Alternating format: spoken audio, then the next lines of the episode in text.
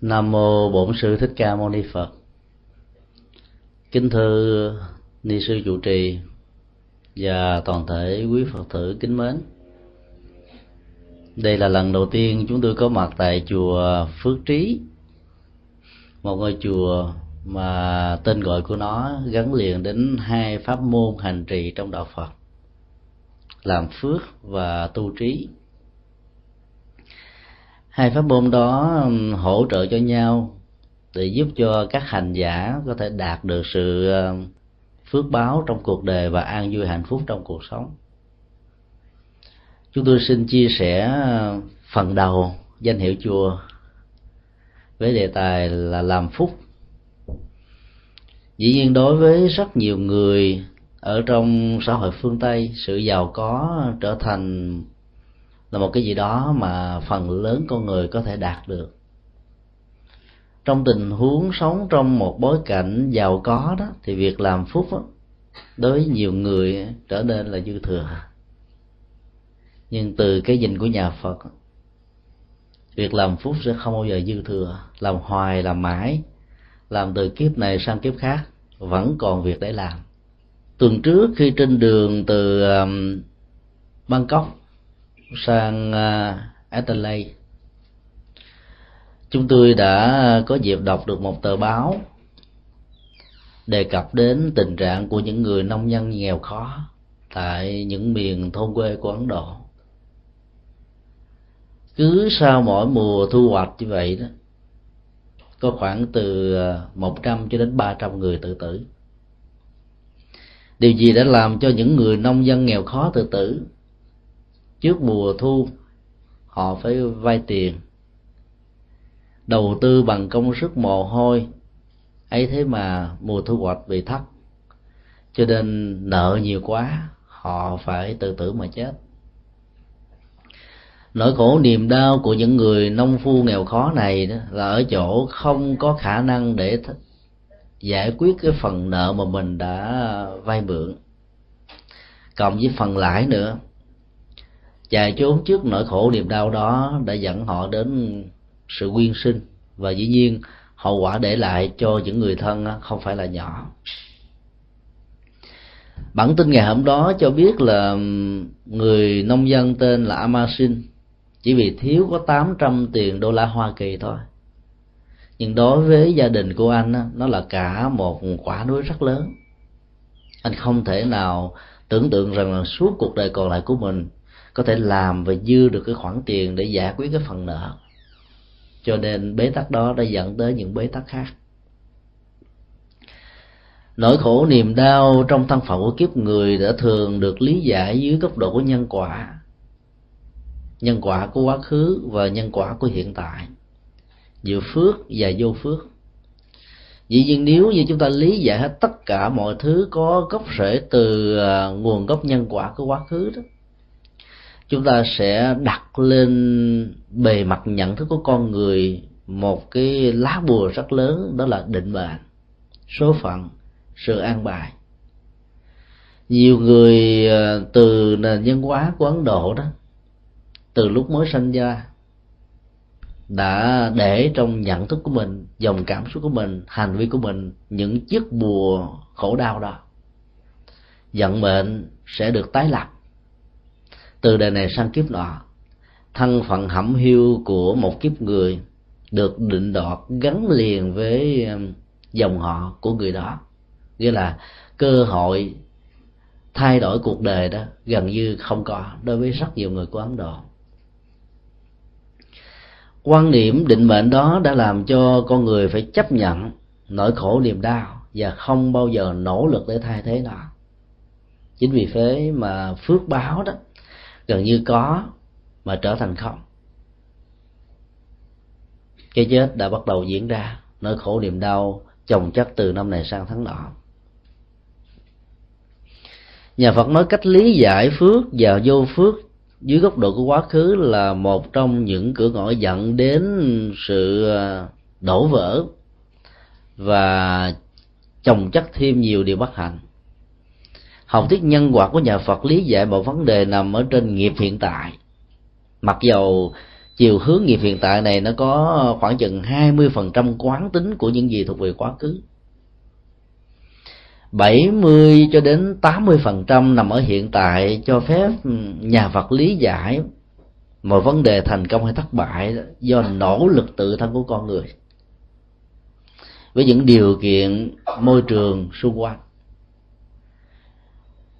sự thua thất vụ mùa của người nông dân nghèo khó đó, nó liên hệ đến phương thức đầu tư của anh ta, liên hệ đến cách thức vay vốn, liên hệ đến cách thức làm ăn, và liên hệ đến thời tiết, khí hậu mùa màng. Chứ nó không có gốc rễ gì của quá khứ trong trường hợp này. Nhưng vấn đề ở chỗ là đối diện với nỗi khổ niềm đau lớn quá, cái mà người ta gọi là vô phước đó đã làm cho nhiều người chọn đến con đường không còn lối thoát. Cho nên phước báo đã trở thành một nhu cầu rất lớn với đời sống của con người. Cơn bão Katrina đã diễn ra đến ờ, với ờ, người dân của nước Mỹ. Đặc biệt là ở vùng ờ, Louisiana. Sau hai tháng trôi qua, kể thì, kể từ khi cơn bão có mặt đó nhiều người du lịch đã đến đây để tham quan và nhiều tổ chức từ thiện đến đó để giúp đỡ. Chính quyền địa phương và chính quyền liên bang đã hỗ trợ cho nạn nhân rất nhiều. Ở những vùng phụ cận, những người không hề bị ảnh hưởng trực tiếp hay gián tiếp của cơn bão vẫn được chế độ an sinh xã hội chu cấp đến. Thực phẩm và những phương tiện sơ cấp đã có mặt ở cái vùng diễn ra. Như là hai tháng sau đó mà phương tiện vẫn đầy đủ và nó đủ thứ, mọi thứ để con người có thể tạo ra cơ hội an ủi, giúp đỡ, lẫn nhau để vượt qua nỗi khổ niềm đau của thiên tai. Cũng là một hoàn cảnh của tai ách nhưng nếu xuất sanh và lớn lên ở trong một quốc gia giàu có. Thì thân phận và phước báo của con người nó có khác hơn là thân phận và phước báo của những người nghèo khó ở những quốc gia nghèo khó.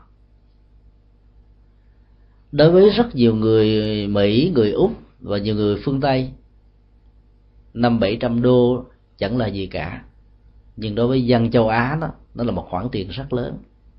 Lớn đến độ có nhiều người suốt cả cuộc đời không thể nào mơ tưởng đến làm cũng không bao giờ được.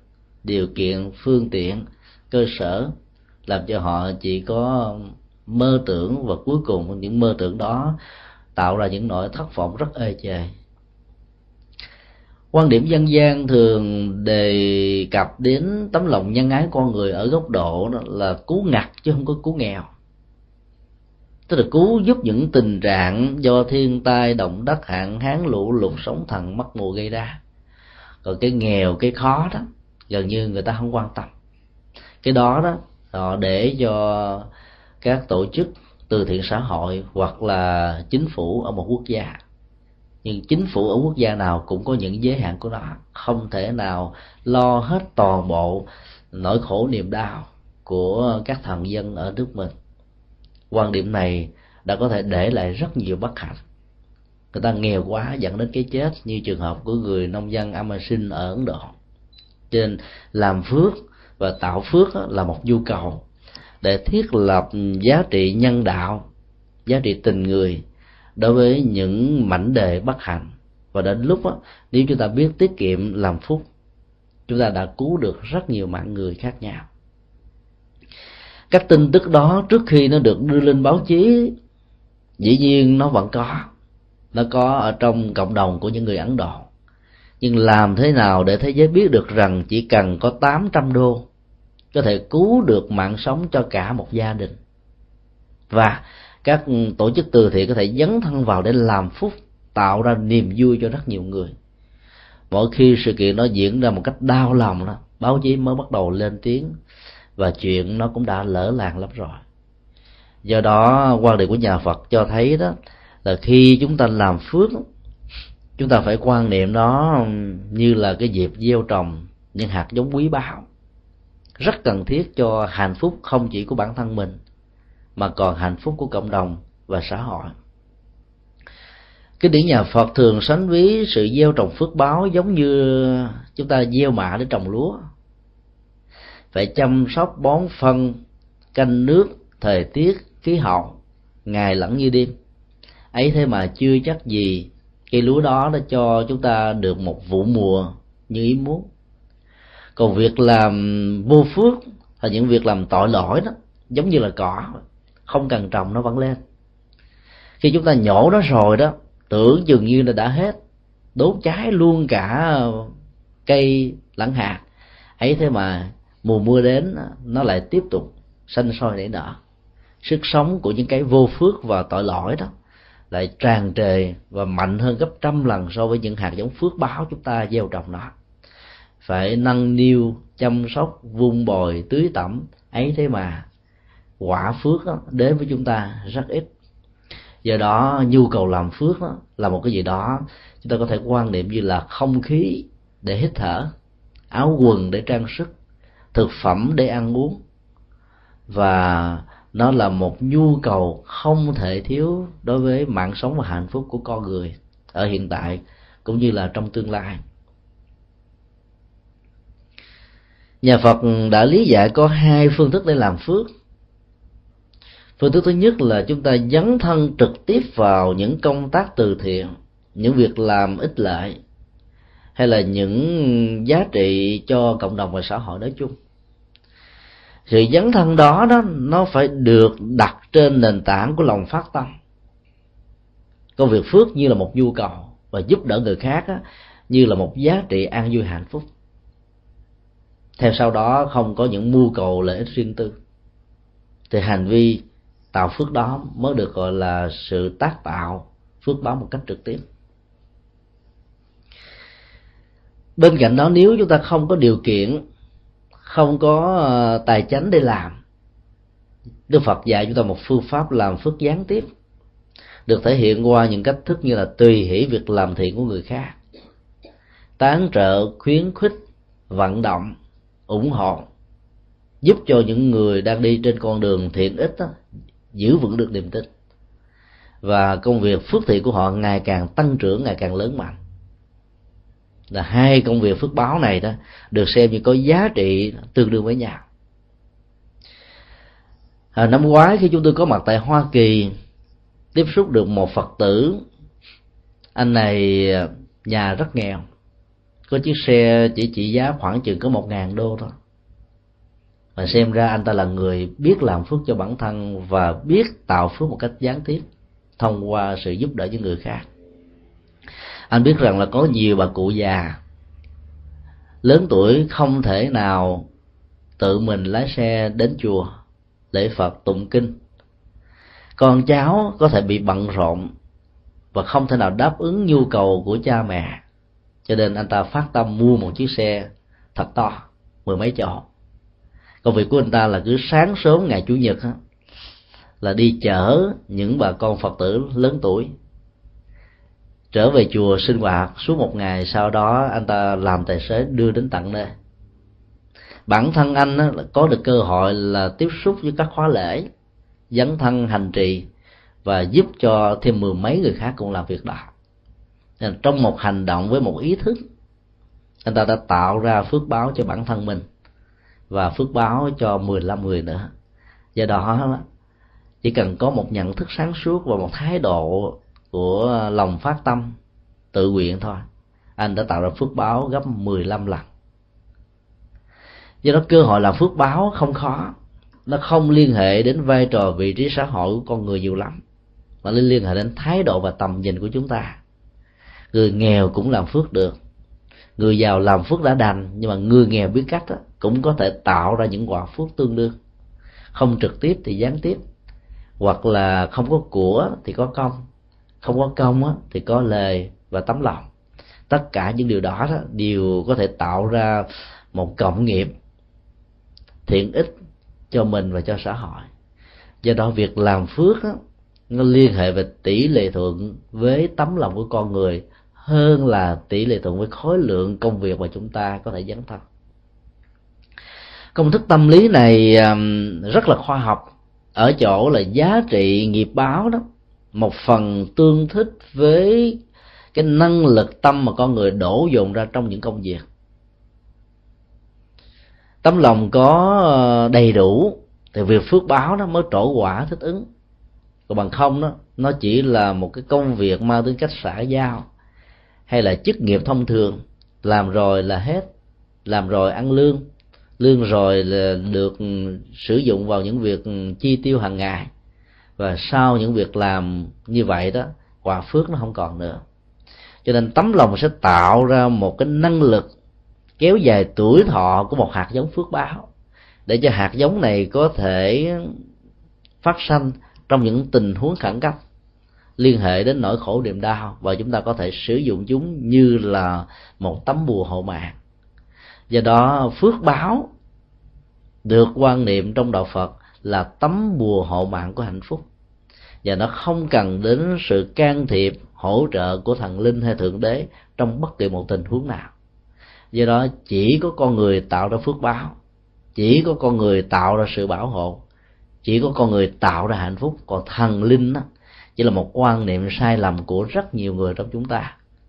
Nghĩ rằng đó là cơ sở nền tảng để mình đặt niềm tin và hy vọng mỗi điều như ý sẽ đến với gia đình của mình như vừa nói bản chất của một nghiệp phước báo tỷ lệ thuận và có những giá trị tương thích với tấm lòng của con người hành thiện.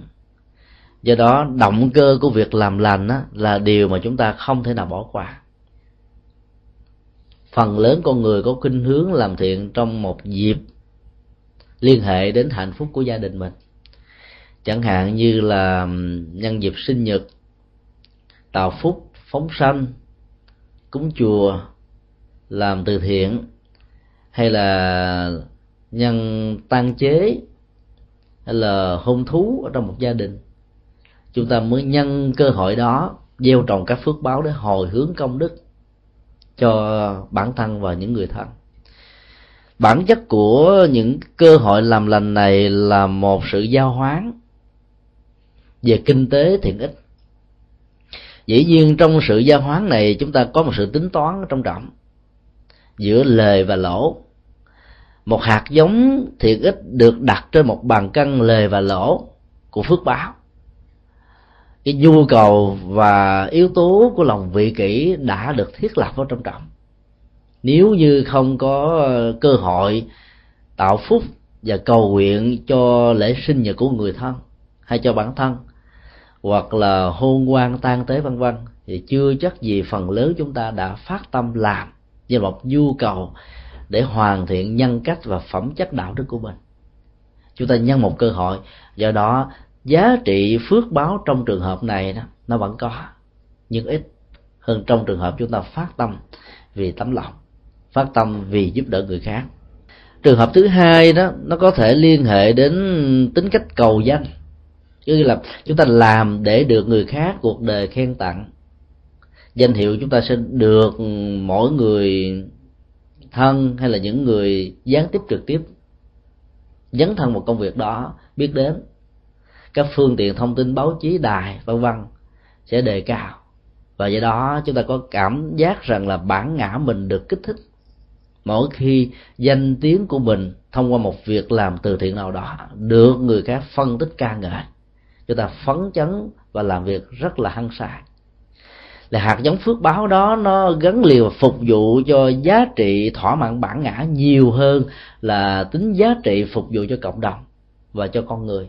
Cho nên quả báo của nó không cao lắm. Và thường à, tính cách cầu danh được đặt vào trong những hành vi thiện ích sẽ mang lại thỉnh thoảng những hậu quả rất xấu.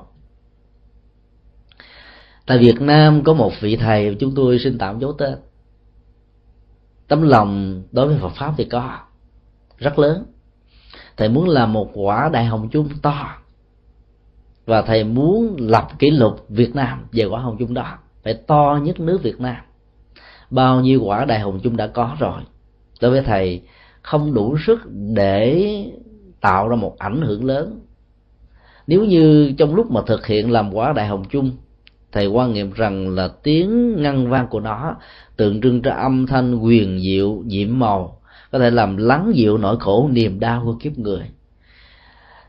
Lòng lời cầu nguyện và tấm lòng của một vị bồ tát vào việc thực hiện một quả đại hồng trung đó sẽ làm cho giá trị và giao hưởng tâm linh của nó đó ngăn vang đến cuộc đời và ảnh hưởng tốt cho những người trực tiếp nghe.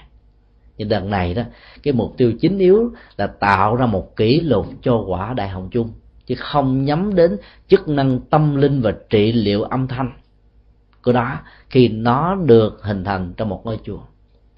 Các phật tử ủng hộ thầy đó cũng mang một tâm niệm là làm thế nào để thầy và trò của chúng ta làm ra được một kỳ công, một quả trung lớn nhất để cho cuộc đời tán tụng.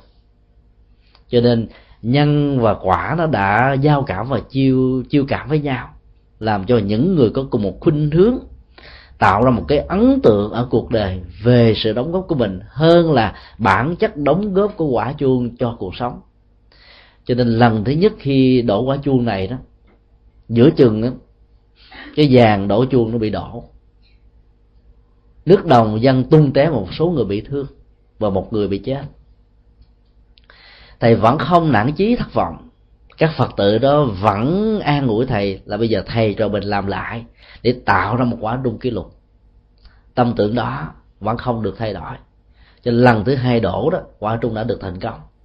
Bao nhiêu tràng vỗ tay ngân vang, đón chào.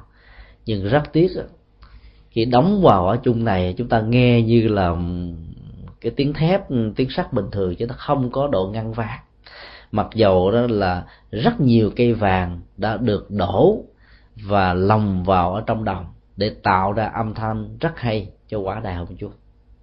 Số lượng vàng rồng được bỏ vào cúng dường ngày hôm đó đó nhiều, rất là nhiều so với những quả đại hồng chung khác. Ấy thế mà tiếng của nó vẫn không ngăn vang. Câu chuyện có thật này như là một minh chứng để cho chúng ta thấy rằng là việc làm thiện mang vóc dáng và hình ảnh của bản ngã bên trong sẽ để lại một hậu quả rất là xấu tại vì nó không phải động cơ mang lại lợi ích cho cuộc đời mà để cho bản ngã mình được trương sinh được tán dương được tăng bốc được lớn mạnh. Và do đó đó quả phước của nó đó, sẽ có thể rất ít và đến lúc đó, nó lại phản tác dụng mang lại sự thất vọng chán trường ở rất nhiều người dấn thân làm một công việc mà động cơ của nó đó chỉ vì mục đích và sự mưu cầu danh lợi của bản thân. Cho nên người phật tử khi làm việc lành nó cần phải tránh tránh xa, càng xa càng tốt. Thái độ tâm lý tiêu cực vừa nêu. Thỉnh thoảng có một động cơ mà chúng ta có thể dấn thân làm việc lành vì sự cạnh tranh lành mạnh. Trong thái độ cạnh tranh đó, nó có thể khởi lên trong tâm thức của chúng ta và cảm xúc chúng ta sự hổ thẹn khi so sánh mình với những người khác. Với vai trò vị trí xã hội giống nhau, ấy thế mà người đó có thể phát tâm rất mãnh liệt, phát tâm bồ đề, phát tâm rộng lớn để làm những việc khó làm. Trong cái đó chúng ta thì không. Cơ hội của sự cạnh tranh đó mặc dù nó xuất phát từ một bản ngã bị thương tổn, một bản ngã bị lu mờ, để muốn chứng tỏ rằng mình cũng có thể làm được những chuyện như người khác đã làm nhưng dù sao đi nữa, động cơ và thái độ này có thể giúp chúng ta nhôm nhém được một quả phước báo từ ngay một tình huống mà lẽ ra không có sự kích thích của những người khác đó. Trong cùng một tình thế đó, thì khó, có thể giúp cho chúng ta có thể phát tâm một cách mãnh liệt được làm trong tình huống này đó, thì việc làm phước báo vẫn có thể được chấp nhận, vì nó là sự bắt đầu của một động cơ tương đối là tốt mấy tháng trước khi nhóm từ thiện đạo phật ngày nay của chúng tôi đến trung tâm tăng hiệp ở tỉnh bình phước, nơi có khoảng hơn một ngàn trại viên xuất thân từ nhiều bối cảnh xã hội khác nhau, trộm cắp có, bụi đề có, vô gia cư có hiv có, s có, tệ nạn xã hội cũng có. Họ được đưa về đây như là một đại gia đình và sinh hoạt như là những người thân với nhau những người tại trung tâm này rất bất hạnh là bởi vì nó nằm quá xa lánh thành phố sài gòn. Do đó các đoàn từ thiện sợ nhập công. Đi tới trung tâm đó phải mất đến một ngày, bạn đi bạn về. Số lượng trại viên đông quá đó, mỗi lần lên như vậy tối thiểu phải ờ, có khoảng từ 50 triệu trở lên thì mới có thể làm được một chuyến từ thiện có ý nghĩa. Cho nên số tiền cao, đường đi xa đã làm cho nhiều đoàn ngán ngẩm không đến đây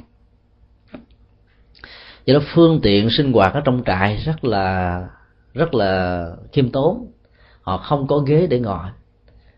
Trong đoàn chúng tôi đã vận động và phối hợp với nhiều đoàn từ thiện khác để lập ra được một cái ờ, mái nhà tre. Cái mỗi lần phái đoàn lên đó, thì họ chia ra làm hai nhóm. Nhóm thanh niên để ngồi ngoài nắng. Nhóm người lớn và mất sức lao động thì ngồi dưới mái che để nghe thiếu pháp. Cứ mỗi tháng một lần những người bị thiếu thốn và lâm vào tình trạng khó khăn như vậy đó, thường cái lòng bỏng sẻn dễ xuất hiện lắm. Thái độ chấp thủ vào những gì mình sẽ có đó, nó diễn ra như là một thói quen. Ít muốn chia sẻ cho người khác vì mình chưa đủ làm sao có cơ hội để giúp đỡ những người xung quanh. Nắm bắt được cái tâm lý đó đã được đức phật nói trong kinh, chúng tôi à, đã phải tạo ra một phương tiện. Ngày hôm đó đó thì một chị ở trong đoàn của chúng tôi đã vận động họ. Dành lại mỗi một người như vậy là năm ngàn đồng để giúp cho những trung tâm nghèo khổ hơn. Thì khi lời ờ, yêu cầu này được cắt cắt lên đó, cả hội trường im phân phát im không phải đồng tình mà im vì ngao ngán. Bởi vì ngày hôm đó họ chỉ được tặng có 35 ngàn mà bây giờ bị sinh hết 5 ngàn thì chắc chắn rằng là họ không thể nào quan hệ để làm việc tốt đó được. Im phân phát chúng tôi nắm bắt được tâm lý đó và phải phương tiện nó láo chút xíu. Trước đó vài hôm thì đoàn từ thiện đạo phật ngày nay đã đến ờ, trung tâm thanh thiếu niên ba. Nơi đó có khoảng 400 em thiếu nhi tuổi từ 4 cho đến 17 tuổi. Cũng rơi vào tình cảnh xã hội tương tự. Chúng tôi mới nói với họ như thế này, là trong túi chúng tôi có vài triệu trước đó đó, chúng tôi đã nhận cái số tiền này từ trung tâm thanh thiếu niên ba. Các cháu, khi nghe nói các anh chị và các bác ở trên trung tâm tăng hiệp này nghèo khổ, không có những đoàn từ thiện đến thăm viếng thường xuyên, cho nên đã dành ra một khoản tiền nho nhỏ, mỗi cháu như vậy dành ra hai ngàn đồng để tặng cho quý bác, quý cô, chú tại đây. Cho nên chúng tôi xin chuyển lại số tiền này và chúc quý cô bác, quý anh chị có được một buổi à, thưởng thức ngon lành từ cái số tiền mang chất liệu tấm lòng tình thương của những người bất hạnh cùng một hoàn cảnh. Nghèo khó hơn ấy thế mà họ đã có thể phát tâm được. Khi nghe điều đó, đó thì tất cả những người lớn đây cảm thấy sốt xa dữ lắm. Những người trẻ thơ tuổi từ 4 đến 17 cũng cùng một hoàn cảnh tương tự lẽ ra ở cái tuổi đó đó các em này cần phải được đi học, cha mẹ chăm sóc nuôi nắng. Ấy thế mà phải vào trong một cái trại tập trung để được huấn luyện. Tiền bạc của các em lại ít hơn. Các em lại dành dụm mỗi một người hai ngàn đồng để tặng cho các chú, các bác ở đây. Thì chẳng lẽ các chú, các bác ở đây không thể nào phát tâm ra năm ngàn đồng để giúp cho các trung tâm ở khác nghèo khó hơn? Khi nghe chúng tôi kể điều đó là họ xung phong, họ nói rằng chúng tôi sẽ ủng hộ mười ngàn đồng có người thì nói chúng tôi sẽ ủng hộ mười lăm ngàn đồng. Có người thì nói là chúng tôi sẽ ủng hộ hết toàn bộ cái số tiền được giúp đỡ chúng tôi ngày hôm nay. Cái bản ngã khi được va chạm đó, có thể tạo ra hai khuynh hướng khác nhau. Một là tốt tuyệt đối, hai là xấu tuyệt đối. Cái bản ngã phục vụ cho cái xấu tuyệt đối thường núp dưới góc độ của một cái gì đó thương tổn đến sĩ diện của mình làm cho mình muốn chứng minh rằng là mình tốt hơn. Và do đó trong cơ hội này đó, cái điều xấu của bản ngã, nó sẽ được bắt đầu chuyển hướng qua một cái tốt của việc làm lành. Các anh chị ở trại Tăng Hiệp trước đó chỉ có vài phút thôi. Yêu cầu dành dụng 5.000 đồng từ 35.000 đồng để giúp cho những trung tâm xa xôi hẻo lánh hơn, thì các anh chị đều lắc đầu, từ chối nhưng khi, khi nghe nói những trẻ em ở trung tâm nghèo khó mình giúp đỡ mình thì họ đã phát tâm. Cho nên cạnh tranh trong từ thiện dưới góc độ của lòng hổ thẹn sẽ là một cơ hội để mở cửa cho lòng từ bi có mặt. Khi chúng ta so sánh rằng là mình với những người khác cùng một cảnh huống ấy thế mà họ có thể làm được việc làm chúng ta dễ dàng phát tâm. Do đó ở trong luận nhiếp đề thừa đó bồ tát ừ, vô trước đã dạy chúng ta một kỹ năng so sánh để tạo ra phước báo. Khi so sánh đó thì mình phải so sánh với hai đối tượng thôi. Đối tượng thứ nhất là những vị bồ tát phật, tấm lòng từ bi vĩ đại hơn mình rất nhiều lần. Cho nên những việc làm của mình so với các ngài đó chẳng đáng một phần trăm, một ngàn, một phần ngàn, một phần tỷ và do đó, sự so sánh này sẽ làm cho bản ngã hãnh diện tự hào về việc làm lành chúng ta sẽ không có mặt. Và do đó, động cơ của việc làm lành nó sẽ được trưởng thượng, lớn mạnh, ngày càng cao hơn, ngày càng vĩ đại hơn.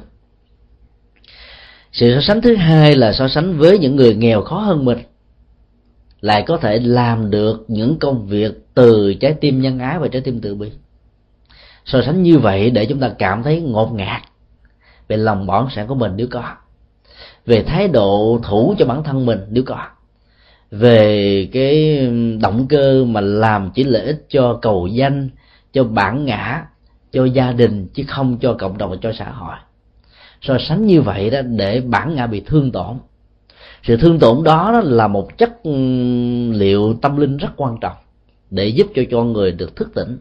Và lúc đó đó cơ hội làm lành nó sẽ bắt đầu mở ra và người dấn thân làm lành trong trường hợp này sẽ bắt đầu làm cho hạt giống từ bi, chất liệu tình thương, hạt giống nhân ái lớn mạnh. Và do đó, người đó sẽ có cơ hội chuyển nghiệp xấu, tạo ra hàng loạt những hạt giống và quả báo của an vui và hạnh phúc cho mình và cho người. Hai phương pháp so sánh đó đó đã được luận giúp đệ thừa nhấn mạnh như là hành trang không thể thiếu cho bất kỳ một hành giả trên con đường an vui hạnh phúc. Cũng cần nói thêm rằng trong tâm lý học nhà Phật có nhấn mạnh đến một điểm. Sự so sánh ngang, bằng và thua đó, đều có trục xây của bản ngã. Khi chúng ta so sánh mình với người khác, chúng ta lấy mình làm trọng tâm. Và do đó bản chất của sự so sánh đó là tăng trưởng bản ngã. Nó là một cái gì đó rất xấu, nhưng trong trường hợp so sánh kém hơn phật, các vị bồ tát là để khích lệ tấm lòng của chúng ta lên. Đừng để cho tấm lòng cống cao ngã mạn thiết lập và có mặt song hành với bất kỳ một hành vi thiện ích nào. Còn khi so sánh với những người thấp hơn mình tiền lương ít hơn mình vai trò vị trí xã hội kém hơn mình ấy thế mà họ dám phát tâm bằng mình thì chắc chắn rằng so về tỷ lệ đó khối lượng và tấm lòng của họ đó, trong việc thiện ích đó lớn hơn mình gấp nhiều lần việc so sánh thấp trong trường hợp này mặc dầu cũng lấy từ bản ngã để làm chuẩn. So sánh cao với đức phật cũng lấy bản ngã làm chuẩn, nhưng nó lại có chiều hướng đi về việc tốt hơn và bản ngã lúc đó sẽ được mài dũa đến độ các góc cạnh của nó không còn nữa. Chính vì thế mà bản chất của việc làm lành trong phật giáo là làm cho thế nào bản ngã được chuyển hóa một cách trọn vẹn. Thì giá trị của phước báo đó sẽ được thành tựu và có mặt với chúng ta một cách lâu dài đây là điều mà chúng ta cần học hỏi và cần lưu tâm, như là một thước đo cho các giá trị nhân quả về hành vi thiện ích mà mình có thể làm ở trong cuộc đời hay là trong xã hội. Song song với động cơ làm việc lành, chúng ta cũng cần đề cập đến thái độ khi việc lành chuẩn bị được làm, đang được làm và sau khi được làm. Đức phật đã dạy trong kinh điển đại thừa rằng thái độ đầu tiên mà các hành giả làm lành cần phải ghi nhớ đó là đừng bao giờ trì hoãn cơ hội làm lành. Cơ hội đến là chúng ta phải nắm bắt nó liền. Chúng ta có thể tâm niệm đó là kiến bắt thủ di tầm thiên lý.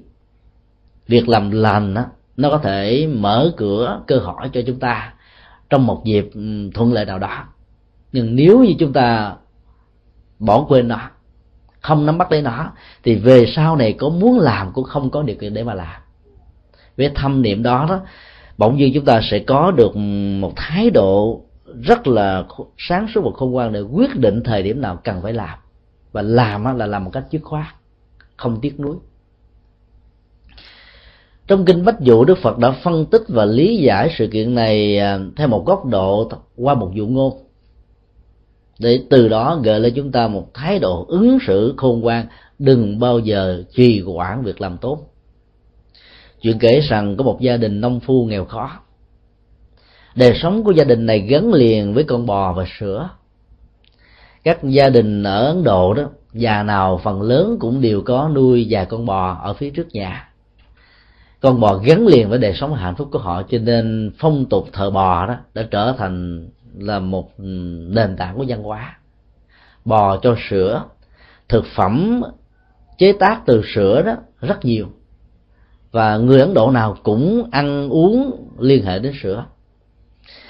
Những chất phóng thải của con bò vẫn không có ờ, là một cái gì đó trở nên là vô nghĩa, như là ở nhiều nước khác. Người ta đã lấy phân bò dùng bằng bàn tay, đắp thành một cái dĩa tròn tròn ướp vào trong vách tường bằng rơm và bằng đất phơi khô. Phân bò đó trở thành nhiên liệu. Những gia đình nghèo khó không thể nào có tiền mua ga thì họ dùng phân bò làm nhiên liệu để ờ, nấu nướng, tạo ra thực phẩm ăn hàng ngày. Còn đối với những người giàu có đó, có kiến thức y khoa chút xíu thì họ lại biết sử dụng phân bò để làm cho mái tóc được mượt mà và chống lại những chứng bệnh như là bị hói đầu hay là tóc bạc, hay là tóc nó quá bị khô cứng. Cho nên họ cứ khoảng một tháng như vậy bỏ ra khoảng hai ngày, nhuộm phân bò để làm cho tóc được tốt. Họ nhuộm luôn cả ờ, từ sáng cho đến tối, quấn lại bằng một cái bao ni lông để cho cái mùi hôi đó, nó không ảnh hưởng đến các thành viên trong gia đình. Nước tiểu của bò ở trong giới luật Phật giáo cho phép uống trong một số tình huống, đặc biệt là những con bò nghe có thể trị liệu được một số chứng bệnh cần thiết. Cho nên hầu như là từ chất phóng thải của con bò cho đến da, sữa, thịt và sức sống của nó đều có lợi ích cho con người. Cho nên phong tục thờ bò đã trở thành như là một lễ thức tôn giáo. Con bò cho sữa, dĩ nhiên là phải biết cách là sữa nó mới cho nhiều. Người ta đã rút được một kinh nghiệm là lấy các vỏ trấu của ờ, gạo và đặc biệt là cái vỏ của đậu xanh cho bò và trâu ăn. Thì chắc chắn là cái sản lượng về sữa đó cho ra đó, nó sẽ gấp hai, gấp ba lần so với cho bò ăn cỏ bình thường. Cho nên các nhà chăn nuôi bò và trâu ở ấn độ đều làm theo công thức đó. Gia đình này là vốn gia đình nghèo, nhưng mà thương con. Cho nên mong là cái ngày sinh nhật của đứa con mình á, được tất cả những người trong làng đến dự tạo ra cái vẻ danh dự cho bản thân mình. Ông ta mới ngồi tính với bà vợ rằng là, bà ơi, trong nhà mình không có gì để đãi cho bà con lối sớm ngày hôm đó. Mà nếu như vậy người ta sẽ khinh thường rằng gia đình của mình nghèo khó lắm. Cho nên phải có một cách nào đó. Suy đi, nghĩ lại thì ông ta mới phát hiện ra một cái kế sách. Ông ta suy luận với lại người vợ của mình như thế này. Mỗi một ngày đó, chúng ta cho bò ăn trấu và ăn vỏ đậu xanh đó nó cho mình đến khoảng từ 7 cho đến 15 lít. Từ đây cho đến ngày sinh nhật của đứa con mình là còn 7 ngày nữa.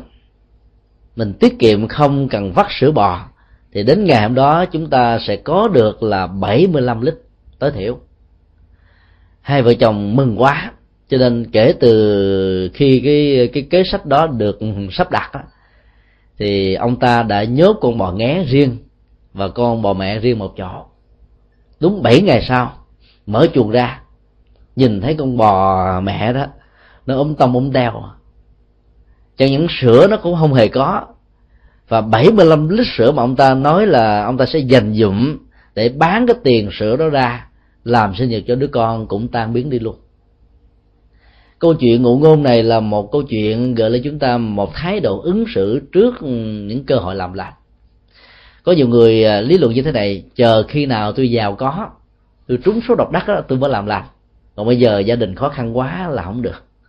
Ai nghĩ phải có đầy đủ điều kiện mới làm lành thì vĩnh viễn sẽ khó có cơ hội để làm lành được lắm. Biết thế nào là đủ, biết thế nào là giàu.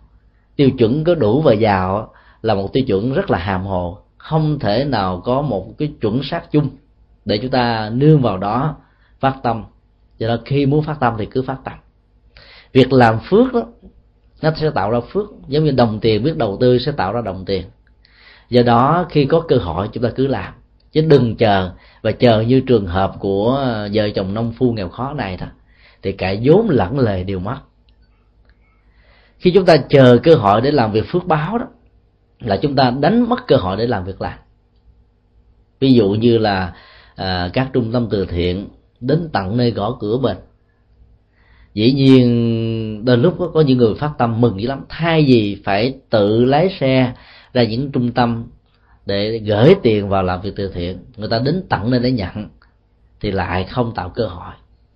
Chúng ta nghĩ rằng là bây giờ ngày hôm nay mình không đủ tiền phải chờ đến tháng lương sau mới có thể làm thì vĩnh viễn chúng ta sẽ không làm và chúng ta sẽ đánh mất cơ hội. Hoặc là có nhiều người phật tử sau một thời gian đóng góp dấn thân hỗ trợ cho nhiều chùa chiền qua mỗi khi mà nghe quý thầy quý cô tới vận động á, là thấy ngán á, nhìn từ xa thấy bóng dáng của chư tăng đến á, là nói nhỏ với những đứa con con ơi con gõ cửa cứ ra gõ cửa đó thì con nói với lại thầy đó là má không có ở nhà. Má đến chiều mới về là. Thì đó là những cái dịp mà chúng ta đánh mất cơ hội để làm việc làm. Đừng nghĩ rằng là phải giàu có mới làm. Nếu mình không có tiền thì đóng góp ít nếu không có tiền đóng góp thì chúng ta đóng góp bằng tấm lòng đi vận động. Nhưng mà đừng bao giờ trì hoãn thời gian làm lành về việc làm đó gõ cửa chúng ta mà chúng ta từ chối nó là chúng ta đẩy phước báo ra bên ngoài. Có nghĩa là chúng ta nhường phần phước báo lại cho người khác là một sự thiệt thòi cho bản thân. Do đó, khi có cơ hội làm lành là phải làm liền. Ứng dụng cơ hội làm lành tức khắc đó chúng ta có thể tạo ra phước báo cho mình nhiều lắm có nhiều người à, sau khi bị hồi hương từ những trại tị nạn đã đến các ngôi chùa để cầu phúc. Họ đã gặp chúng tôi và trình bày là trong cuộc đời của họ chưa từng làm việc xấu. Tại sao sau khi vượt biên với tư cách là một thuyền nhân ở trên hải đảo mấy năm trời rồi lại bị trả hồi hương thì chúng tôi nói nửa đường nửa thật như thế này. Có thể trong đời kiếp hiện tại đó anh chị không hề làm những việc xấu nhưng mà trong một kiếp nào đó đó, mình đã từng giam nhốt chúng sanh mà mình không biết. Chẳng hạn như là mình à, nuôi chim, nuôi cá trong trong nhà. Mình tưởng rằng mỗi ngày mình cho nó ăn ngon, mặc đẹp, chiếc lòng à, lộng lẫy là mình thương nó, chăm sóc nó. Nhưng mình đã giam nhốt sự tự do của nó trong một cái lòng và một cái chuồng. Nỗi khổ niềm đau nó chồng chất và nghiệp này là cái nghiệp tu đầy cho nên á là sau một thời gian đến lúc mà mình qua đời, thì lúc đó những người thân không có những tình cảm nuôi chim cá ở trong nhà mới mở lòng ra cho nó bay đi, thì lúc đó mình mới được bay thì như vậy là mang một tình thương cho loài cá và loài chim, mình lại giam nhốt đó và gieo nghiệp cho bản thân mình một cái gì đó rất là xấu. Thì tương tự cũng như vậy, khi chúng ta làm việc từ thiện thông qua việc phóng sanh đừng bao giờ mua lòng chim đó trở về chùa. Chờ tụng hết thời kinh, nhờ thầy chú nguyện mới phóng sanh. Là lúc đó chúng ta kéo dài thêm cái nghiệp chim lòng cá chậu nếu như chúng ta mua ngày hôm trước, để ngày hôm sau phóng sanh thì chúng ta gieo thêm một nghiệp chim lòng cá chậu một ngày. Và cái đó là những lý do có thể trổ ra những cái quả mình lên trên, ra khỏi hải phận rồi. Ấy thế mà vẫn chưa được định cư ở một nước ừ, mà mình muốn phải ở trong một nước trung gian để chờ ngài phán xét. Nó giống như tình trạng chúng ta kéo cái cái cái nỗi khổ niềm đau của chim lòng cái chậu từ ở chỗ bán về trong chùa. Rồi sau thời kinh đó, là chúng ta mới phóng thích nó ra. Do đó đó từ đây về sau khi quý vị muốn phát tâm phóng sanh cứ tới ngay tận cái chỗ mà bán chim. Dĩ nhiên đừng đặt họ đặt họ thì chúng ta gián tiếp giao nghiệp chim lòng cái chậu. Có đặt thì họ mới mua. Còn đây chúng ta tình cờ đi đến chỗ đó và thấy lòng từ bi bắt đầu xuất hiện và chúng ta thấy có nhu cầu để phóng thích nỗi khổ niềm đau của các loài chúng sanh này. Thì hãy phóng thích ngay tại chỗ. Và chỉ cần giao cảm tâm của chúng ta với các loài đó bằng một tâm niệm như thế này là mong cho các loài chim này thoát khỏi cái nghiệp chim lòng cá chậu sau khi các cánh tung bay về bầu trời xanh hay là trong rừng xanh. Đừng bao giờ bị gặp lần thứ hai, lần thứ ba trong cuộc đời với lòng từ bi đó, chúng ta đã giải được những cái nghiệp chim lòng cái chậu cho bản thân mình. Vì đó, những nghiệp tù đài hay là bị trì hoãn để trên đường tìm kiếm tự do, nó sẽ không bao giờ có mặt với chúng ta. Cái đó là cái thức mà đức phật dạy là đừng bao giờ đánh mất cơ hội làm lành bằng cách là làm lành một cách ừ, lập tức. Thái độ thứ hai là thái độ rất quan trọng. Làm thế nào để cho lòng hăng hoan, vui thích xuất hiện trước khi chúng ta làm một việc làm, và đang khi chúng ta thực hiện một việc làm. Thái độ ham vui thích đó đó được sánh ví giống như một cơn nghiện, hay là không khí để thở thực phẩm để ăn, áo quần để trang sức. Phải làm sao để chúng ta có được thái độ đó mỗi lần chuẩn bị làm một việc làm gì, mình cảm thấy hăng hoan, vui thích vô cùng. Chờ đến cái giờ phút đó để được làm.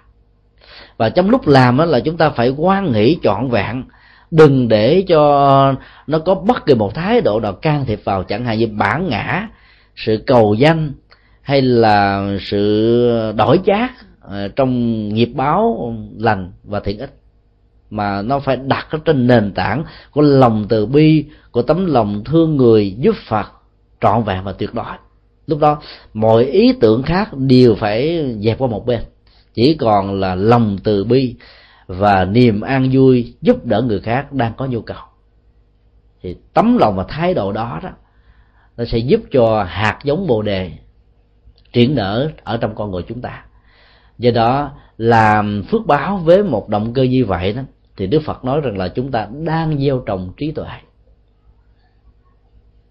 Chứ thầy không nhất thiết liên hệ đến việc tu tập, tụng kinh, bái sám, hành trì thì mới có có trí tuệ mà trong những việc chúng ta làm phước báo đặt trên nền tảng không cầu danh, với một thái độ quan hỷ, với tấm lòng từ bi cao thượng, với ờ, những hạt giống nhân ái và tình thương, thì lúc đó chúng ta đã để cho hạt giống từ bi song hành với sự dẫn đạo của tội giác.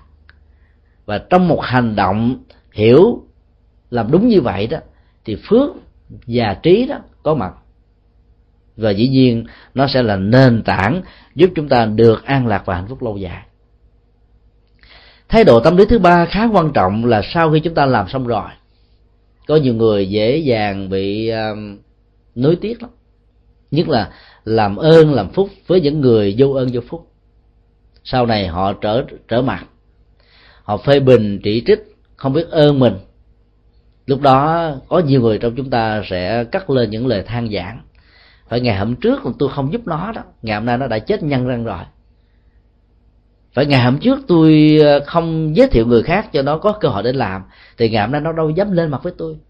Tất cả những lời nói đó những sự nuối tiếc đó, đó là một quả bom. Làm nổ tan tành những hạt giống công đức mà mình đã gieo trồng trong quá khứ bằng sự phát tâm. Cho nên nhà phật dạy đó mỗi khi làm một việc lành thì ngánh nào rồi đừng bao giờ nuối tiếc. Mặc dù sau này mình biết rằng những người đó, đó đã trở mặt. Những người đó không không biết à chúng ta vẫn hoan hỷ vì chúng ta biết chúng ta làm một việc một nghĩa cử cao thượng đáng làm. Đừng nuối tiếc đừng chán nản đừng thất vọng đừng than giảng đừng kêu ca thì quả phước báo đó nó sẽ có mãi. Mặc dù sau này người đó là một người xấu nhưng trong thời điểm chúng ta làm và giúp họ họ là một người tốt thì quả phước báo đó vẫn trổ theo cách thức mà chúng ta đã định đoạt và chúng ta mong đợi. Cho nên đừng bao giờ để cho tâm nuối tiếc xuất hiện. Tâm lý học của nhà phật xác định rằng thái độ nuối tiếc đó là một kẻ sát nhân. Nuối tiếc đối với những việc làm xấu đã có trong quá khứ, thì kẻ sát nhân này sẽ mang lại cái thiện ích cho cuộc đời.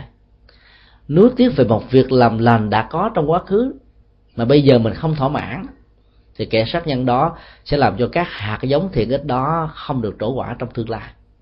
Cho nên, nếu như phải nuôi một trạng thái nuối tiếc về tâm lý, thì sự nuối tiếc đó phải là nuối tiếc về những việc bất thiện.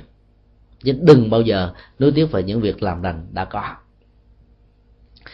Lịch sử thời đại của đức phật, có một nhân vật rất nổi tiếng đó là cấp cô độc ông tên là tu đạt. Nhưng vì cái nghĩa cử cao thượng sự nghiệp của ông gắn liền với nỗi khổ niềm đau và mang lại hạnh phúc an vui cho những người bất hạnh mà ông đã được tặng cho một danh sưng rất đẹp, là chu cấp cho những người cô đơn nghèo khó, bất hạnh, cơ nhở trong cuộc đời, cấp cô độc. Lòng phát tâm của ông mãnh liệt đến độ đó, ông đã cúng dường và bố thí khánh tặng luôn cả tài sản của mình trong cái giai đoạn mà tài sản hoàn toàn bị khánh tận đó nhiều người đã đến tác động ông đặc biệt là những người theo bà la môn. Đó là như lai thế tôn mà ông tôn thờ không có phước báo. Cái gọi là cái ruộng phước thông qua chiếc y chỉ là một trò đùa đành hanh đối với thiên hạ mà thôi. Cho nên ông hãy từ bỏ ông Gotama đi. Các tăng chúng mà như lai thế tôn đó, huấn luyện được gọi là ruộng phước cho cuộc đời đó chỉ là một điều để bịt mặt thiên hạ. Chứ thực tế không có. Nếu như họ là ruộng phước thật sự. Thì tại sao ông càng cúng dường, càng bố thí làm từ thiện lại dẫn đến tình trạng khánh tặng như thế này? Biết bao nhiêu là lời tác động tiêu cực ấy thế mà cấp cô độc vẫn dững dưng hãn nhiên, và có một niềm tin bất động về những việc phước báo mình đã làm. Không hề bị lung lay, không hề bị chán nản, không hề hoài nghi về nhân quả, nghiệp báo, cũng không hề có một niềm bất tín nào đối với tam bảo mà ông đã gieo trồng phước báo ông ta đã nghĩ và giải thích cho những người bạn tác động bằng thiện chí đó rằng ông biết trong những đời sống quá khứ ông đã từng là những kẻ cướp cướp sạch sành xanh tài sản của người khác. Cho nên trong đời sống hiện tại này cái quả xấu đó bắt đầu được trổ. Và chỉ khi nào chúng ta phát tâm mãnh liệt đại bồ đề đó thì quả xấu đó mới có, có cơ hội trả ra cùng một lúc. Thì lúc đó đó nó sẽ không còn một cơ hội nào trả ở trong đời vị lai. Thì là một người hiểu đạo, thấy được cái chiều kích nhân quả sâu xa ảnh hưởng quá khứ hiện tại và vị lai, chúng ta không bao giờ chán nản thất vọng và phải mừng thầm rằng đây là cơ hội tốt nhất để chúng ta thanh toán và giải quyết cơn nợ, con nợ nhiều đời nhiều kiếp quá khứ. Vấn đề ở chỗ là phải có bản lĩnh về chịu đựng, hiểu sâu được nhân quả và tin chắc rằng là khi con nợ đó được giải quyết sạch sành xanh rồi đó thì về sau này quả phước báo mà chúng ta gieo trồng của đời này đó, nó sẽ mở cửa chào đón chúng ta. Với niềm tin đó chẳng mấy năm sau thôi thì cấp cô độc đã phục hồi lại cái cái tình trạng giàu có của ông. Và khi ông giàu có thì ông lại giàu gấp hai gấp ba lần trước khi ông phát tâm nữa. Thì đó là một minh chứng rất là xác thực về à, tấm lòng phát tâm. Sau khi làm dầu cho lâm vào tình trạng khốn khó nhất người ta vẫn không chán nản thất vọng và thói thất tâm bồ đề. Thì quả phước báo trong trường hợp này đó mới có thể tạo ra một cái gì đó rất là lớn và rất là cần thiết cho đời sống hàng ngày lâu dài của chúng ta. Còn bằng không đó, sau một thời gian cúng chùa phát tâm tu phước tạo đức làm phật đúc chuông ăn đóng kinh điển rồi chúng ta cầu nguyện quá nhiều. Ấy thế mà lời cầu nguyện đó không ứng đến đời sống thực tại của chúng ta thì chúng ta sẽ thất vọng chán chường và nói rằng là chùa này không linh. Từ từ đó chúng ta từ bỏ ngôi chùa, từ bỏ thầy cô, từ bỏ tăng bảo, từ bỏ đạo phật. Là bởi vì chúng ta đã phát tâm một cách sai lầm trong lúc chúng ta làm việc lành chúng ta đang làm một cái cuộc mua chát, bỏ một con tôm công đức để chúng ta kiếm một con cá lớn hơn viên thái độ làm phước ai cũng mong mình có được một phước báo, đền bù lại. Nhưng nhà phật dạy, đừng bao giờ mang tâm trạng đó, vì tâm trạng đó phục vụ cho bản ngã. Nhà phật thường đưa một ví dụ. Khai trì bất đãi quyệt trì thành quyệt tự lại trong lúc chúng ta đào giếng, cái động cơ đào giếng là để cho nó có nước. Ai cũng mong nó có nước hết, nhưng nhà phật dạy là đừng bao giờ tốn công hy vọng nước phải có ở dưới một con giếng. Vấn đề quan trọng và chính yếu trong trường hợp của những người đang khát nước là làm thế nào để có cái giếng, thì chắc chắn rằng nước nó sẽ là một cái gì đó kéo theo sau. Cho nên thái độ mong cầu, cái kết quả là cái dư thừa. Cứ làm lành, quả báo, phước sẽ có. Còn mong đợi nhiều quá, thì bản ngã bị len lỏi vào và sự tính toán hơn thua lớn và nhỏ nhiều và ít đó, sẽ làm cho quả phước báo đó mất hết ý nghĩa nhân đạo và ý nghĩa từ bi ý nghĩa dấn thân và phục vụ. Cho nên người phật tử chân chánh khi làm việc phước báo là không cầu cho bản thân cho gia đình của mình mà cầu cho tất cả chúng sanh. Cái đối tượng được mở rộng nhiều chừng nào thì tấm lòng chúng ta trở nên là vô vô biên đến đó. Và quả phước báo nó sẽ tỷ lệ thuận với tấm lòng vô biên này cho nên mỗi lần làm lành mỗi lần làm việc phước đó, thì ở trong chùa sau mỗi thời kinh đó, chúng ta đều có tứ hoàng thị nguyện. Đó là mong cho tất cả chúng sanh được chia sẻ một phần phước báo mà chúng ta làm một cách tập thể một cách có ý thức của ngày hôm nay. Chứ không bao giờ là cầu cho bản thân mình gia đình mình hay là cho những người thân nhất của mình. Mấy mươi năm trở lại đây thì trong phong phong cách nghi thức tụng niệm của Phật giáo Việt Nam đã có những cái hơi hám tùy thuận quá nhiều vào cái tấm lòng mong đợi của những người Phật tử thông qua lời phục nguyện của cuối thời kinh. Trong những lời phục nguyện đó là chúng ta đã yêu cầu quý thầy, quý cô ghi tên cầu an, ghi tên cầu siêu để hồi hướng và dĩ nhiên cái tấm lòng của chúng ta đối với những người thân là những cái trực tiếp nhất để tình thương được thể hiện. Tấm lòng của chúng ta đối với những người quá cố là cái cơ hội tốt nhất để chúng ta làm việc làm nhưng khi chúng ta đã quá đặt nặng về vấn đề đó đó, thì việc làm lành mang tính cách là rộng đối với tất cả chúng sanh nó sẽ bị thu hẹp lại. Và bản ngã đã len lỏi vào. Do đó bản chất của khóa kinh đó, dù tốt cái nào đi nữa, thông qua lời phục nguyện cuối thời kinh đã làm cho giá trị của nó giảm đi. Đó là một điều rất đáng tiếc. Cho nên khi chúng ta làm việc lành, không cần phải ghi tên ra tờ giấy để yêu cầu quý thầy, quý cô làm lễ cầu siêu hay là lễ cầu an. Cũng không cần phải lấy cái tờ giấy đó bỏ vào trong cái chuông để thông qua mỗi tiếng thỉnh chuông đó. Tâm thức của con người được nhẹ nhàng và thư thế. Cũng không cần phải dán tên của chúng ta dưới đế của tượng phật hay là đế của hoa sen hay là xung quanh quả đại hồng chung. Chúng ta phải hiểu quy luật của nhân quả là một quy luật trực tiếp không hề bị can thiệp bởi thần linh thượng đế hay là tác động của bất cứ một người nào ngoài chính bản chất nhân quả từ thân của nó. Do đó, mỗi khi chúng ta khởi lên một ý tưởng của việc làm lành, thì là chiêu cảm quả báo của việc làm lành đã được thiết lập.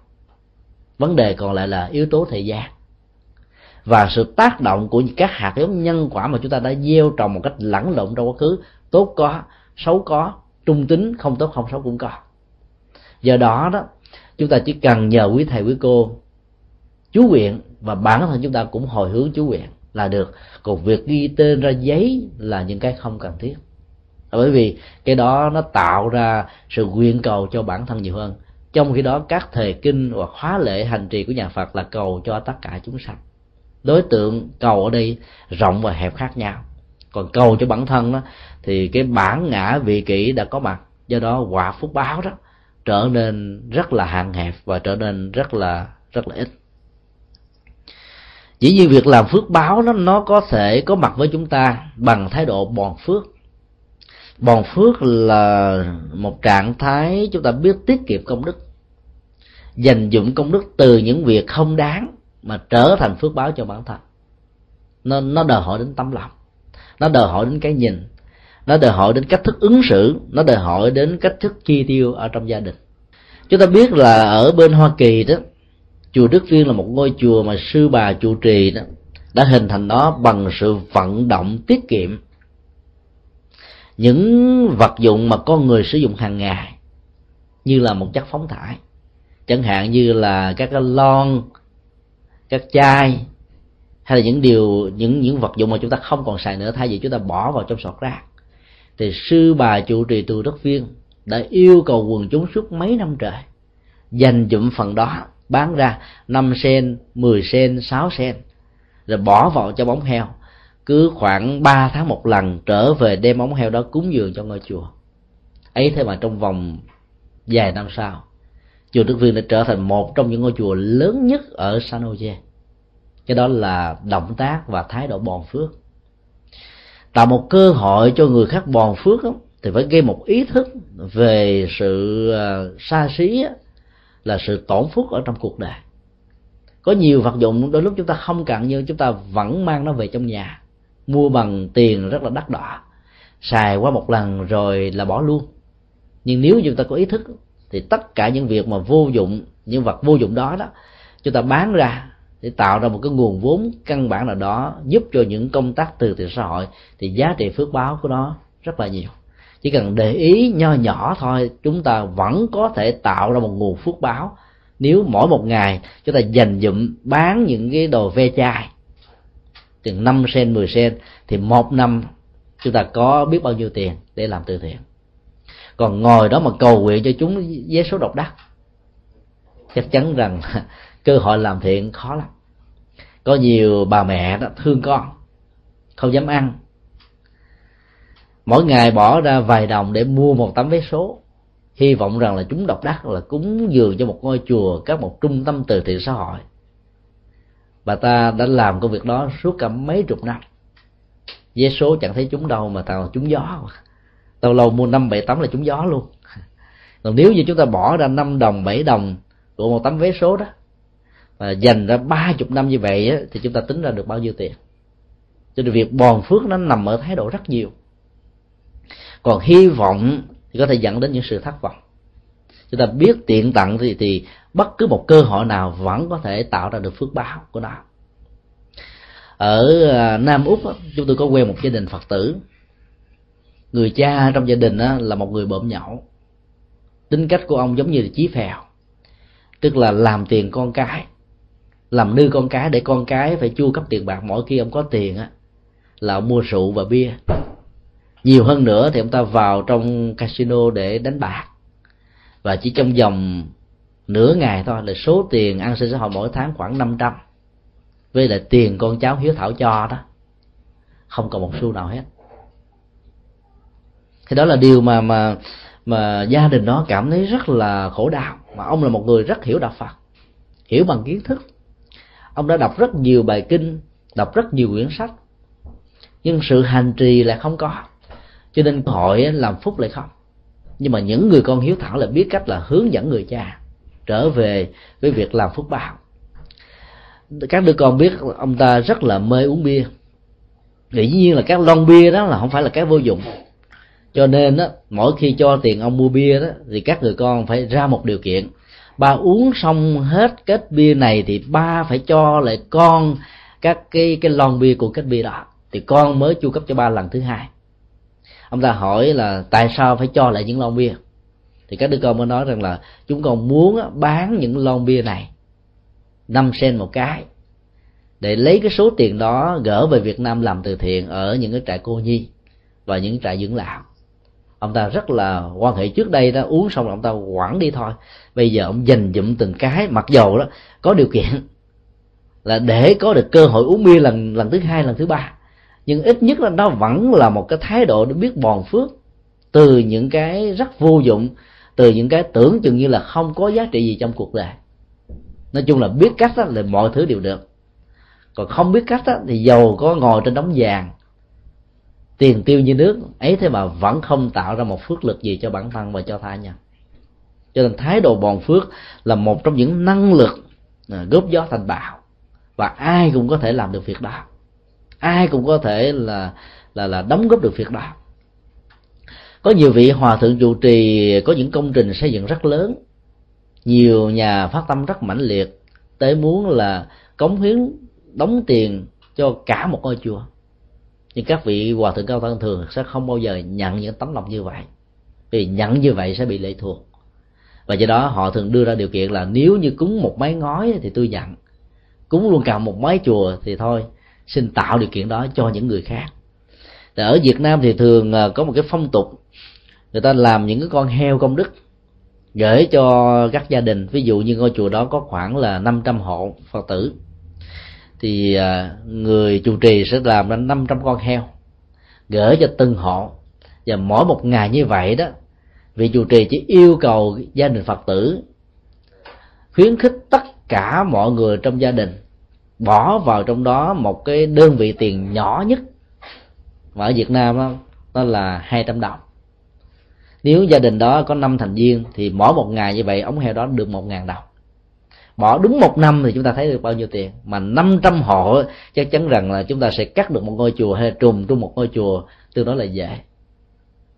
Cái số tiền nhỏ vụn vặt đó nếu mà mình không để ý đó mình có thể ờ, văng cho này vứt cho nọ thôi. Còn khi có ý thức tạo phước bòn phước đó, thì chúng ta lại biết dành dụm nó một cách có ý nghĩa và đúng 6 tháng hay đúng một năm tùy theo. Chúng ta mang tới để cúng cho chùa như vậy là cái phần chi tiêu chợ búa hàng ngày vẫn không hề bị ảnh hưởng, bị thương tổn. Mà phước báo lại được lan tràn để được lớn mạnh. Đương nhiên, có những tình tình trạng đó, nếu như mình không lâm vào hoàn cảnh quá nghèo và khó, cần phải bòn phước như vậy, thì đừng bao giờ tiết kiệm quá mức để dẫn đến tình trạng mà sau này mình phải hối, nói tiếc lâu dài. Ngày hôm qua, người phật tử chở chúng tôi đi, có kể một câu chuyện là bạn của anh ta là một là người y sĩ ở trong một bệnh viện nổi tiếng. Một tháng lương đó, tiền bạc rất nhiều nhưng cô này có tấm lòng thương những người nghèo khó đặc biệt ở vùng châu phi. Đói sách thiếu thốn. Thay vì cô ta có được khả năng mua xăng để xe chạy hàng ngày ấy thế mà mỗi ngày cô ta đi làm bằng một chiếc xe đạp để bòn phước. Cái số tiền dành ra mua xăng đó để được đổ dồn vào công tác từ thiện xã hội ở châu phi. Nhưng chuyện bất hạnh đã diễn ra với cô ta. Thì ngày hôm đó cô ta lái xe đi xin lỗi, chạy xe đạp đến công sở. Thì giữa đường bị một chiếc xe công nhân đụng vào. Và cuối cùng cô ta đã bị tắt thở bằng dầu đưa đến bệnh viện.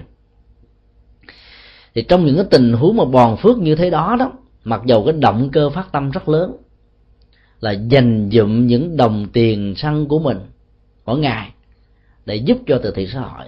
Nhưng cái việc làm đó nếu mà so với đồng lương của ta thì chẳng đáng là bao. Cho nên tiết kiệm quá mức mà không nghĩ đến sự an toàn về tánh mạng của bản thân mình. Để mình có cơ hội sống dài, sống lâu, làm tiếp tục việc thiện thì đôi lúc chúng ta dành được một phần nhỏ nhưng mà chúng ta lại mất những phần lớn khác cho nên tình trạng bòn phước như thế này là thiếu đi cái chiều sâu nhận thức của Phật giáo bởi vì mỗi một ngày chúng ta dành dụng tiền xăng đâu bao nhiêu. Nhà cô ta tới ngay chỗ làm chỉ khoảng chừng 15 phút đi xe đạp. Nghĩa là chạy tiền xăng đi đâu bao nhiêu. Như vậy là một năm dành tiền xăng từ nhà đến chỗ làm việc á, nó sẽ không nhiều bằng là cô ta có thể chích đi một phần chi tiêu căn bản nào đó từ đồng lương rất là khấm khá của mình để làm từ thiện. Thì đó cũng là một cách bòn phước mà bòn phước có nghệ thuật. Do đó đó khi đề cập đến thái độ bòn phước đó, thì chúng ta đừng lấy những cái mà mình không còn xài được nữa để đóng góp cho xã hội cho cộng đồng. Chúng tôi ờ, ngày hôm qua được thầy chủ trì ờ, chùa quảng đức dẫn tới những một số ngôi chợ. Và thấy có một cái khu nó đây là donation for charity. Đó thì trong đó chúng tôi lợi mở ra những cái um, cái thùng, cái hộp. Chứa đựng tất cả những vật mà um, bố thí của những quần chúng thay vì nó trở thành những vật phóng thải, phế thải không xài, thì họ lại đổ dồn lựa ra những cái còn có thể xài được để cho những người làm công tác từ thiện xã hội này bán cái phần đó, lấy cái phần tiền giúp cho những nơi cần giúp. Thế đó là một cách bòn phước rất hay dĩ nhiên là người phương tây họ rất có ý thức về vấn đề bòn phước này. Những gì mà họ bỏ vào trong cái cái thùng chứa đựng những vật đó đó, phải là những cái còn có thể xài được. Có nghĩa là còn bán được. Nếu không khéo mình đưa những chất phế thải thôi. Cái người nhận đó phải tốn công về kiểm tra, rồi sau đó phải loại trừ đi, gần như là chín phần thì mới lấy được một phần để xài, để bán để giúp cho từ thiện thì rõ là cái công sức mà người đó bỏ ra chuyên trở về rồi ờ, người đầu tư thời gian lượm lặt để cho những cái cần xài được mới đem đi xài đó. Thì rõ ràng nó nó lại làm tổn hao cái sức lao động và thời gian của những người làm từ thiện xã hội. Rồi khi chúng ta làm việc bòn phước thông qua những công việc công ích đó, đó phải ý thức thật nhiều việc gì sự vật nào còn có thể xài được thì chúng ta mới nên để vào trong đó. Còn những gì mình không xài được, mình tặng người khác thì làm sao người ta xài được? Và nhất là những cái không có giá trị thương mại, thì chắc chắn rằng là việc mà đóng góp đó sẽ không có thể tạo ra sự bòn phước được. Do đó, người bòn phước phải có ý thức để giúp cho những người làm công tác bòn phước chung cho xã hội đó có cơ hội đóng góp cho cộng đồng. Còn bằng không đó, nó sẽ là một sự tổn thất về nhân lực thời gian chung và kết quả của nó sẽ không như mong đợi. Ngày hôm nay chúng tôi à, chia sẻ một vài ý niệm và góc độ về nghệ thuật làm phước theo tinh thần Phật dạy để như là một tấm gương giúp cho tất cả chúng ta và kể cả chúng tôi có dịp suy nghĩ lại những hành động dấn thân từ thiện xã hội của mình trong thời gian qua. Nếu như mình thấy rằng là thái độ động cơ và cách thức bòn phước làm phước của mình đó, phù hợp với lời Phật dạy thì nên tinh tấn phấn đấu nhiều hơn nữa. Đừng bao giờ để cho cái tấm lòng làm phước đó bị thôi thôi chọn. Có nhiều người sau một thời gian phát tâm rồi đó, lại lý luận như thế này là việc thước nào tôi cũng đã làm qua. Công đức nào tôi cũng đều có góp mặt. Bây giờ tôi không cần phải làm nữa. Nghĩ như vậy là sai lầm. Việc làm phước không bao giờ có cùng tặng.